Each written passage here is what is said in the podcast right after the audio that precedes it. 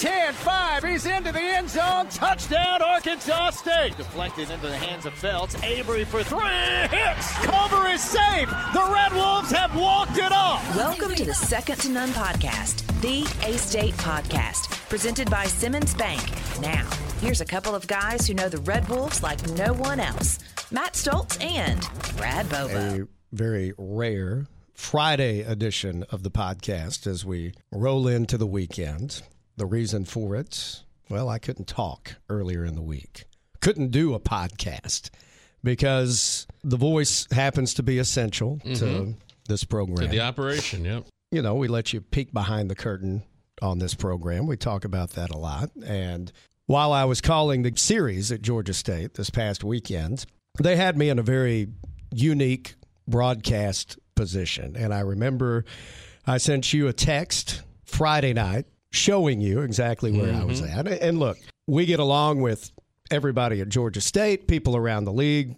We're not bashing anybody here. I'm just going to tell you the way it was. Yes. Because, because night. here's the thing, as we talked about off the air, far be it for us to comment on somebody else's press box. especially in baseball. Yes. So here was my setup. In the past, when we have gone to Georgia State, I've been in the press box. Now, it's not a big press box, but I, I had a spot there. Visiting radio had a spot inside the Georgia State baseball press box. Because of the Sun Belt instituting replay, they have now kind of turned that into a replay booth where the old visiting radio booth was. So, what they've done, they've set up a tent outside field level right behind home plate. Kind of between the the bleachers, they've got some metal bleachers between home plate and then a set of bleachers on the first base side. That's where the tent is set up. The tent also happens to be kind of right under a tree, and the pollen outside was extremely visible. And my allergies are uh, flaring up this time of year, and it affected me. And a battle for me just to get through the series, number one. And then after it was done, my voice was toast. So it was far from ideal last weekend, but uh, glad we're finally back and able to do this program once again. And and look, we're doing this today because we've got a lot to recap Yes. you know, some of the biggest things that happened in the past week happened last Saturday. And I, I want to start with Pack Day because we talked a lot about Day. And I know you, my friend, put a lot of work into making this an all day event, starting with the cornhole tournament and memorabilia sale on the concourse. We had the spring game, the movie night afterwards, just all in all. And I know I sent you a text the other night kind of asking how it went. You were pretty happy with the way it went, right? Yeah, I mean, I'll just say this, and I don't remember if I said this last week i- or not, but no, I did not because this meeting had not happened yet. But in our, in our last meeting, kind of going into to Pack Day last week, I really appreciated something that Jeff Purinton said. He he, there was a big group of us. He said, "Look, we don't know how many people are coming to this thing. Right there's a lot of stuff going on. It's a time of year where everybody's got a bunch of stuff going. He said, even my wife and kids have to be gone to a dance competition. So let's do it, do it well, and start the process of just everybody understanding that moving forward, this is going to be a day long thing, like we're doing it now. And so that was sort of the the approach, and I thought it was a very realistic approach going in. And then, uh, you know, lo and behold, by the time you get to the game itself, you know, the comment I heard the most is they thought that maybe the most people at a spring game since Gus Malzahn's year in 2012. How about that? Uh, I which- remember that crowd. Yeah, and I, I mean, I don't know that anybody would or could have predicted that was the case. I mean, I know we did a lot. Obviously, there was a lot more elements to it, a lot more hype around it. Uh, it pushed a lot more than any in recent history, and, and the fans responded and turned out in a big number, and I think had a fun day. We were worried about the weather. It held off. That was good. It did until I mean I don't know where it got in relation to the movie. Very close to the end if it, didn't get it all the way in before a storm blew through here. Uh, not long before the bowling match.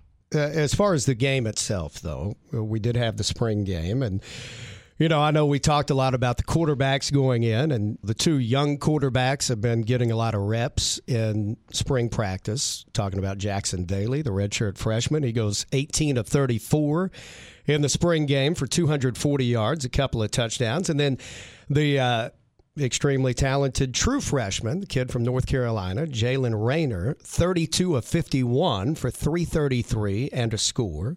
And then Jeff Foreman, I'm looking forward to seeing how mm-hmm. he performs this season. Six catches, 138, and a couple of touchdowns. I don't know how much of the game you actually got to see, but what stood out well, to you? And that's really honestly not a lot. also, it reminded myself I was out of practice standing on the sideline because a side judge and I plowed into each other at one point. Oh, really? Yeah. So I was like, oh, well, rookie mistake. For the side judge. Yeah. He needs to stay out of your way. That's right. Now, who does he not know who I am? But looks, I thought, yeah, Foreman made big plays. Even though he was sort of in a different colored jersey, It's been he wasn't mess all the way to the ground live. Corey Rucker out there running around catching balls was fun to watch because they found out last week that he's cleared. Yeah. And good to go. news. So, uh, you know, all in all, you know, I mean, obviously, where there, you you know, coaches, there was stuff that they went there and picked apart, but there was nothing glaring that people walked away saying, "Boy, that you know, this particular one thing or another just didn't look good." And they gave away some team awards yep. as well. The Larry Lacewell team MVP going to Johnny Lang Jr., and then Jordan Rhodes was the Withrow Award winner as the best offensive lineman. Those are the awards the old Warriors give. Yeah, and uh, they they were there, and it was also neat that um, uh, Coach Withrow and Coach Lacewell both their widows were both there, and actually uh, part of those presentations, so that was cool. And then you know, football itself uh, also at halftime they gave away their their own like their spring football awards, and they you know the different awards they had they handed out during the game also. You mentioned bowling, of course. Yep. You know, had the spring game, we had movie night, and then the bowling team was competing in the national championship Saturday night in Las Vegas, taking on Vanderbilt, going for their first ever national championship. So close. Oh. They led three games to one and end up losing in seven. A lot of what I have to say, I'll save to the end, where okay. there's a section reserved for such things. um, but yeah, golly, uh, it was you're so close. And, uh, you know, Jeff Purinton actually started his day in Jonesboro, and then when he knew that, you know, Friday night when when he realized that you know, we were in the in the kind of the, the clear path to the championship match, he booked himself a flight Saturday morning to Vegas, and was so he by the time they bowled, he was sitting there and uh, watched them compete for the national championship. But I know, you know, internally there's a lot of just, I mean, not like real debate, but like water cooler talk about, well, what do you do if you're Jeff? You know, if we're bowling for the national championship, it's the same day as the spring game. What do you do? And to me, like I felt he was right where he needed to be. You got a team playing for a national championship. Sure you need to be front and center for that. And he was, and I was glad to see that. And I know our bunch was heartbroken and, and felt like they let people down, but that's the last thing, last way they need to be feeling because, quite honestly, it was amazing and fun to watch how many people, and even in the days since, you know, other people saying, "Gosh, there was a lot of people talking about bowling," and in the days, everybody you came across said they were watching the match Saturday night, and Paige and I actually we went to the social to the watch party, and that's where we watched the bowling match. And a lot so of people out there for there that. a good crowd for that, and chanting and hollering, and that was cool. And the bonus was apparently uh, what really kind of worked out for us is from the sound of it, we didn't have to hear that broadcast, which was to our favor too. One of the Vanderbilt players' moms was the color analyst. You got to be in the national me. championship match. How does that happen? Because she was a they're a bowling family, a big time bowling family. All right, so national runner up, and it's the third time in program history that that's happened. Second time in the last three seasons. That's happened as well. Congratulations to now. We'll say Coach point, Kostick. I, they did say now. I don't think they're out there being unfair or anything in the broadcast because I heard that one time that, that actually they referred to this Arkansas State team and program as the future of college bowling. Oh wow! Hopefully, the future is next year. That's right. More to come here on the Second to None podcast, presented by Simmons Bank, right after this. When we play today, we win something bigger than ribbons or trophies. We win our tomorrows. Wherever we play, wherever we fight, wherever we overcome odds, we're winning our way. Simmons Bank is committed to supporting women athletes in the communities we serve and are proud to be an official sponsor of A State Women's Athletics. Not just for a season, but for a winning future. Seasons are short, but fierce is forever. Simmons Bank, member FDIC. One of the big events that happens involving our student athletes every year are the state awards, the 11th annual state awards happening this past Wednesday. And because of my voice, I wasn't able to MC this event. Thank you for stepping in and filling in in that role, but uh, always a neat event and a chance for the student athletes to get together, get dressed up, hang out, kind of uh, get recognized for everything that happened this past year. Now, some of the big awards, and we want to mention this uh, Johnny Lang Jr. and Cameron Newton Smith honored as the Terry Gwynn Award recipients. And really, this goes to the top male and female student athlete in all of athletics. Mm-hmm. Olivia Schmidt and Avery Felts winning the Scott and Kay Dawson Awards. That is something that honors excellence in service, attitude, loyalty, character, and leadership. Faith Welch from the bowling team given the uh, highest academic honor, which is the Dr. Tim and Terry Langford Award. The breakout players of the year going to a couple of basketball players, Izzy Higginbottom and Omar El Sheikh.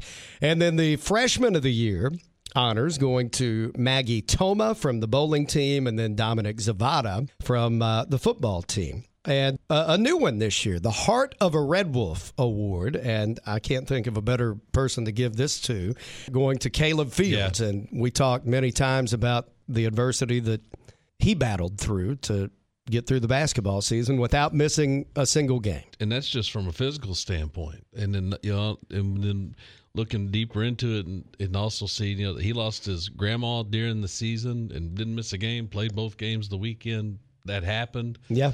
I mean, there's just there's not a better person to get that award for the, the, the, stuff he did for the program and the university over the course of the season. And I'll shout out the soccer team. They've got a traveling award that goes to uh, a team that keeps possession of it for the entire next year as being kind of the team that does the most in sort of the, the, area of life skills and one big part of that is going to other sports home events yeah. and, and, things like that and there's a, you know, a score tally and anyway the soccer team won that congratulations to them. This was the first year that they held it inside the Fowler Center and the student advisory committee. They, they work extremely hard. Those athletes that are yep. part of that to put this event together, and they had some special things they, going they on. They did. I really hats off to uh, to the, the SAC committee, Student Athlete Advisory Committee.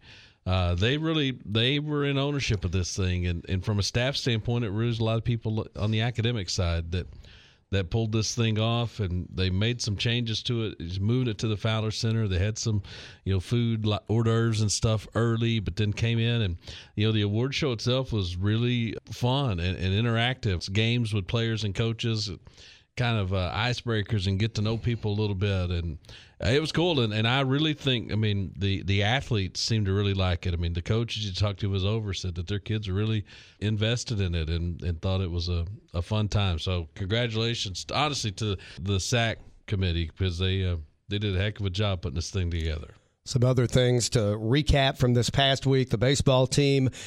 They dropped two out of three last weekend to Georgia State losing in a shootout Friday, 18 to 13, then came back and won on Saturday, 11 to 3. Great pitching performances there from Kyler Carmack, and then Arlen Butts pitched the final four innings of that one to close out the win, and then lost the series finale on Sunday, six to four.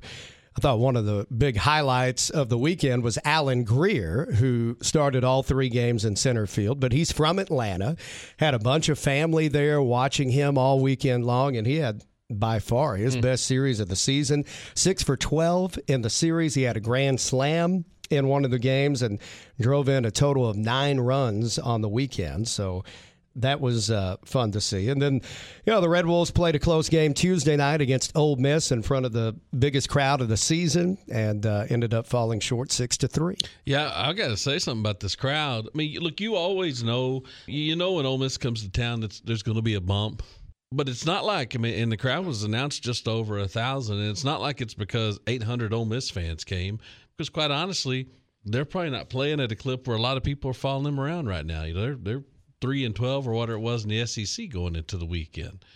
So man, you just looked up and all of a sudden here were all these people coming in. You looked out the back window of the press box and they were still lined up waiting to buy tickets. And looked out in the right field and the trucks were three deep out there. And, and all of a sudden you're like, man, there are a lot of people here. And uh, appreciate everybody, you know, turning out like that on a two dollar Tuesday. And the funny thing about it, kind of to connect the Ole Miss game to the spring game the initial plan was that you know the two dollar concession stand item for the Ole Miss game was going to be pretzels, the two dollar pretzels, but the concessions folks sold too many of them at the spring game. Really? More than they were planning on, so it's like they had to pivot. It was two dollar hot dogs. Now I think next week against Henderson is when it's going to be two dollar pretzels. Bring back the pretzels. Yeah. Men's golf team, congratulations to them, uh, co champions of the Tunica Intercollegiate. That was the final tournament of the regular season. Tied for first in that event with UTA, and Thomas Schmidt was the top individual finisher. He finished at five under, which was good enough for third. And uh, made him, uh, for going back to the, that week of April 13th, kind of back, he was the Sunbelt Golfer of the Week. Women's golf finishing third at the Sunbelt Championships in Daytona Beach. That was at LPGA International. It tied for their best finish at a conference championship since the 2000 2001 campaign. Elise Schultz finishing fifth in the event, and our uh, friend Olivia Schmidt finishing sixth in her final. You talk about event. matching their best finish in 28 whatever years because it matches the finish they had last year. Their second yeah. straight top three finish at the conference tournament, and uh, Elise Schultz and Olivia Schmidt both named to the uh, Sunbelt All Tournament team at the conference championship. Tennis team beating Lindenwood last week, six games to one. Then they dropped a couple of close matches to Troy and to Georgia State. They're getting ready to finish out the regular season this week. Go ahead. Well, I was to say, I'm not being funny here. It's actually worth noting that they dropped close matches because yeah. you know they hadn't hadn't played in a lot of those earlier in the year, and so no, like you could see, you know, with uh, Coach Delmagro kind of already kind of coming in, things already kind of slowly starting to turn around, and he, the tennis team will, will be on the upswing as well. I don't yeah, think there's any doubt about that. It was four three in both of those against Troy and Georgia State. Uh, track and field another big weekend. They were out in California last weekend. Uh, four school records falling over the weekend. Jacob Pyatt winning the men's 10,000 and school record time. Hannes Fall setting a school record in the 800. Colby Adow setting a school record in the decathlon. And Rahel Bromel, how about the season this freshman's having? She set a school record in the women's 5,000 meters, breaking the old record by over 25 seconds. And then the next day, she broke her own school record in the 1500 meters. And also over the weekend, Sarah Trammell taking first place in the women's 10,000 meters. Just another, ho hum, just another weekend. Another weekend for the track and I mean, yeah, really. What do you say? We'll be back to take a look ahead to the weekend ahead for A State Athletics when we wrap things up on the Second to None podcast presented by Simmons Bank. Your first home is like this dream the day you walk in, the sun seems to shine more brightly. The ceilings, they just seem taller. And you'll never fix that creaky floorboard because it sounds like comfort. What a hug would sound like if it made a sound. And that's when you realize you're home. Really, really home. Realize your dream with a home loan from Simmons Bank. Dreams realized. SimmonsBank.com. Member FDIC equal housing lender subject to credit approval. Taking a look ahead to the weekend now, the baseball team at home, and can't stress enough just how big this series is against ULM. As we record this on Friday, getting ready for the series opener tonight at 6, and then Saturday at 3, Sunday at 1.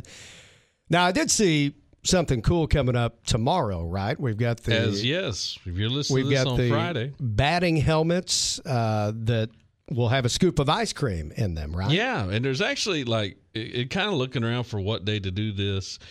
Had ordered these batting helmets as a cool little giveaway because people love going to major league ballparks and getting the the mini batting helmets. When I was a kid, that was like my favorite thing. I mean, when I'd go to a, a, Ranger game growing up, I remember going to the Bluebell stand and they'd have all the different batting helmets you could choose from. Now, I can't remember how many Ranger batting helmets we had in our kitchen. I mean, there, there were probably a stack of 20 of them Yeah. at one time, but I love collecting these. So we've got them for Arkansas State with the uh, you know that ASU logo baseball uses, just like on their batting helmets. And then uh, and I'll care uh, GJ Jumper, who just happens to be Cross's dad. Yeah. is uh, you know kind of over our concessions uh, with Sodexo, and he's helped us out, uh, help getting us some ice cream. And so Saturday when the gates open, first 200 people getting a free batting helmet with a scoop of ice cream in it. Love it. Track and field, a big weekend. They're actually at home hosting the Red Wolves Open Friday and Saturday at the track and field complex. And uh, big week for men's golf. Yep. They uh, will be at the Sunbelt Championships in Madison, Mississippi, just outside of Jackson. That's a four day event, Monday through Thursday. They'll be competing there at the conference championship. So good luck to Coach Hagan and his team. Yeah, because the men's tournament and the women's tournament don't have the same format. The women's play 54 hole stroke play, and that's it. Well, the men's play a couple rounds of stroke play, then the top four move on to match play to decide the conference championship. All right, so big week coming up for the golf team, and uh, tennis going to round out the uh, regular season. They'll be at Southern Miss Saturday at noon. Now you kind of teased what you need to get off your chest here. Yeah, I'm gonna. We're gonna We're go going back, back to to bowling. bowling? Yeah, Okay. and we're gonna talk about the NCAA championship, collegiate bowling championship. Now, before we go say anything else, let me say this and say it loud for the people in the back. When you're up three one, you got to find a way to win a match, and I think our kids be, and coaches will be the first ones to tell you that Sure. up three to one, you got to find a way to win. And I also think that when you look at the scores put up in this final, if I'm guessing in a moment of honesty, both teams, Arkansas State and Vanderbilt, would tell you they probably didn't bowl all that well because both teams averaged in the mid 180s for the match. When in Baker play against Vanderbilt in the first round, we averaged 219 in Oh, Baker wow. play. And against Nebraska, averaged 214 in Baker play. So both teams would say, hey, probably didn't bowl as well as we could. And a lot of things go into that. Probably lane conditions and certainly the stage, no, without yeah. a doubt. National TV. But there are some things about this championship that have just got to be pointed out. The biggest one's probably not getting fixed. And there was a minor one that's an easy fix that I actually think is going to be addressed. But both of them turned out to work against Arkansas State. And when these four teams go to the national championship, they understand the format sets up for somebody to potentially kind of take a screw in, in that it's a double elimination tournament for everybody except the team that goes 2 and 0 and they don't get to play double elimination because they play these mega matches that we've talked about with coach Kostick where you do a game of 5 traditional games, a block of 5 Baker games, and then if it's tied you go to Baker match play. And that's who wins a match. It's a long thing. And that's how they do all this double elimination with these four teams Yeah. until you get to the finals. And because, I mean, who we kidding? TV rules the world. You go play a completely different, short, made for TV format in the final. That's just best of seven Baker play, which is not anything you do to that point except for maybe to break a tie. And so by beating Vanderbilt and Nebraska in these mega matches, forewent our opportunity to lose twice. It was not double elimination for us anymore. But we punched our ticket to the championship. Yeah. And like I said, you know that it's not the fairest, but you know it going in. That somebody's going to be 2 and 0, get to the final, and then going to have to play a completely different format because of TV. It sort of is what it is. Is it the best when it turns out you're really trying to crown the best team in the country? Yeah. No. But you understand the rules of engagement because TV rules the world. Now, so not only did going 2 and 0 take away our opportunity to lose twice, this match gets tied at 3. When the match is tied at 3 and it gets to a deciding game, one of the teams gets to pick what lane they're on. So in this case, what team you think got to pick? Well, I know it was Vanderbilt. Vanderbilt. Because they were the technically the 2 seed and we were the 3 seed. So forget that we were already going into the going tournament. into Yeah. the tournament. So forget that we were 2 and 0 and had already beaten Vanderbilt. When it came time for a one game, game seven winner take all, Vanderbilt got to pick which lane they wanted to bowl Wow. on. So technically, what I'm telling you is that there's literally they built this thing where there is zero advantage to going two and zero, even to the point like so Vanderbilt technically like bowled a well not technically Vanderbilt bowled another match that morning against Nebraska to see who was getting to Arkansas State in the final. Now, when you're two and zero, you'll probably say, "Hey, I'd rather have the rest," but I don't. I really, Sure. but I don't know if they mean it. That seems like something that could easily be addressed going forward. Well, the easiest thing, the, the, the number one thing that's the easiest of all this to address, and word is they're going to address it, is that if you're the team that's 2 and 0, since every other advantage has been taken away, you should get lane choice in game seven. I would think so. period. Yeah. I mean, that's easy. And I do think that's how it'll be moving forward. There's got to be some kind of advantage to being the team that was two, that was 2 and 0. Because to me, I know Vanderbilt had to bowl an extra match, but you know what else Vanderbilt had to do two times? They had to go bowl with their season on the line. Our kids hadn't been in that spot. And then just one more kind of little cherry on top. When somebody gets to three wins, which we happen to do after game four, it's then and only then that they go pull out the national championship trophy and set it on the approach inside once we got to three wins. Not the whole match. Just when you get to When three. you get when we got the three wins, they pulled the national championship trophy and set it Oh, inside. man. Pressure's really on at that point. Yeah, I mean, so- so either put the stupid thing out there the whole time, or don't put it out till somebody wins it. But why are you going to take let a team get one win away and then make them sit and look at it? These are all good points. The TV thing's not getting fixed because because it's TV. The lane choice thing, I think, will, and you, you've got to find a way to reward the team that's two and zero. You've already taken their. It's not double elimination for them anymore, so you got to give them something. They've, they've got to have lane choice. I mean, that's not very complicated. Well, this program is in really good shape. I have all the confidence in the world that they'll be back very soon. And hopefully, when they do, these issues will be addressed. And and there may be some kids there may be some kids you know moving on because you got you know stuff gets out of whack with covid and how many years you played Yeah. and so there may be some kids that can move on but technically there wasn't a senior in the lineup lost in all this, the fact that, hey, it was another great season. yeah absolutely And runner up nationally for the second time in three years is, is nothing to hang your head about. no So- it, it sure is not and i just gosh i just oh my heart just broke for them because i mean they were oh and by the way there. too if you play a, a five game baker block like you do in every other match at the end of five games in this match, we were up by 24 pins. That even counts the fact we were up 24 pins, counting the fact that Vanderbilt won game five by 49. And we were still up Still by up. 24 pins. so, anyway, our kids and our coaches are going to tell you you got to win a match when you get up 3 1. And they're not wrong. But there should be some light shed on. There's just some things that, as the sport continues to grow and evolve, that there's things that you learn on the fly and need to be addressed. And really, like I said, the, the biggest one is fix the lane choice situation. It clearly should go to the team that's 2 and oh. 0. As always, we appreciate you tuning in. We'll be back with another edition of the Second to None podcast presented by Simmons Bank here in the next few days. And we're planning to be joined by a very special guest in studio. Looking forward to that. In the meantime, for Brad, I'm Matt. Have a great weekend, everybody.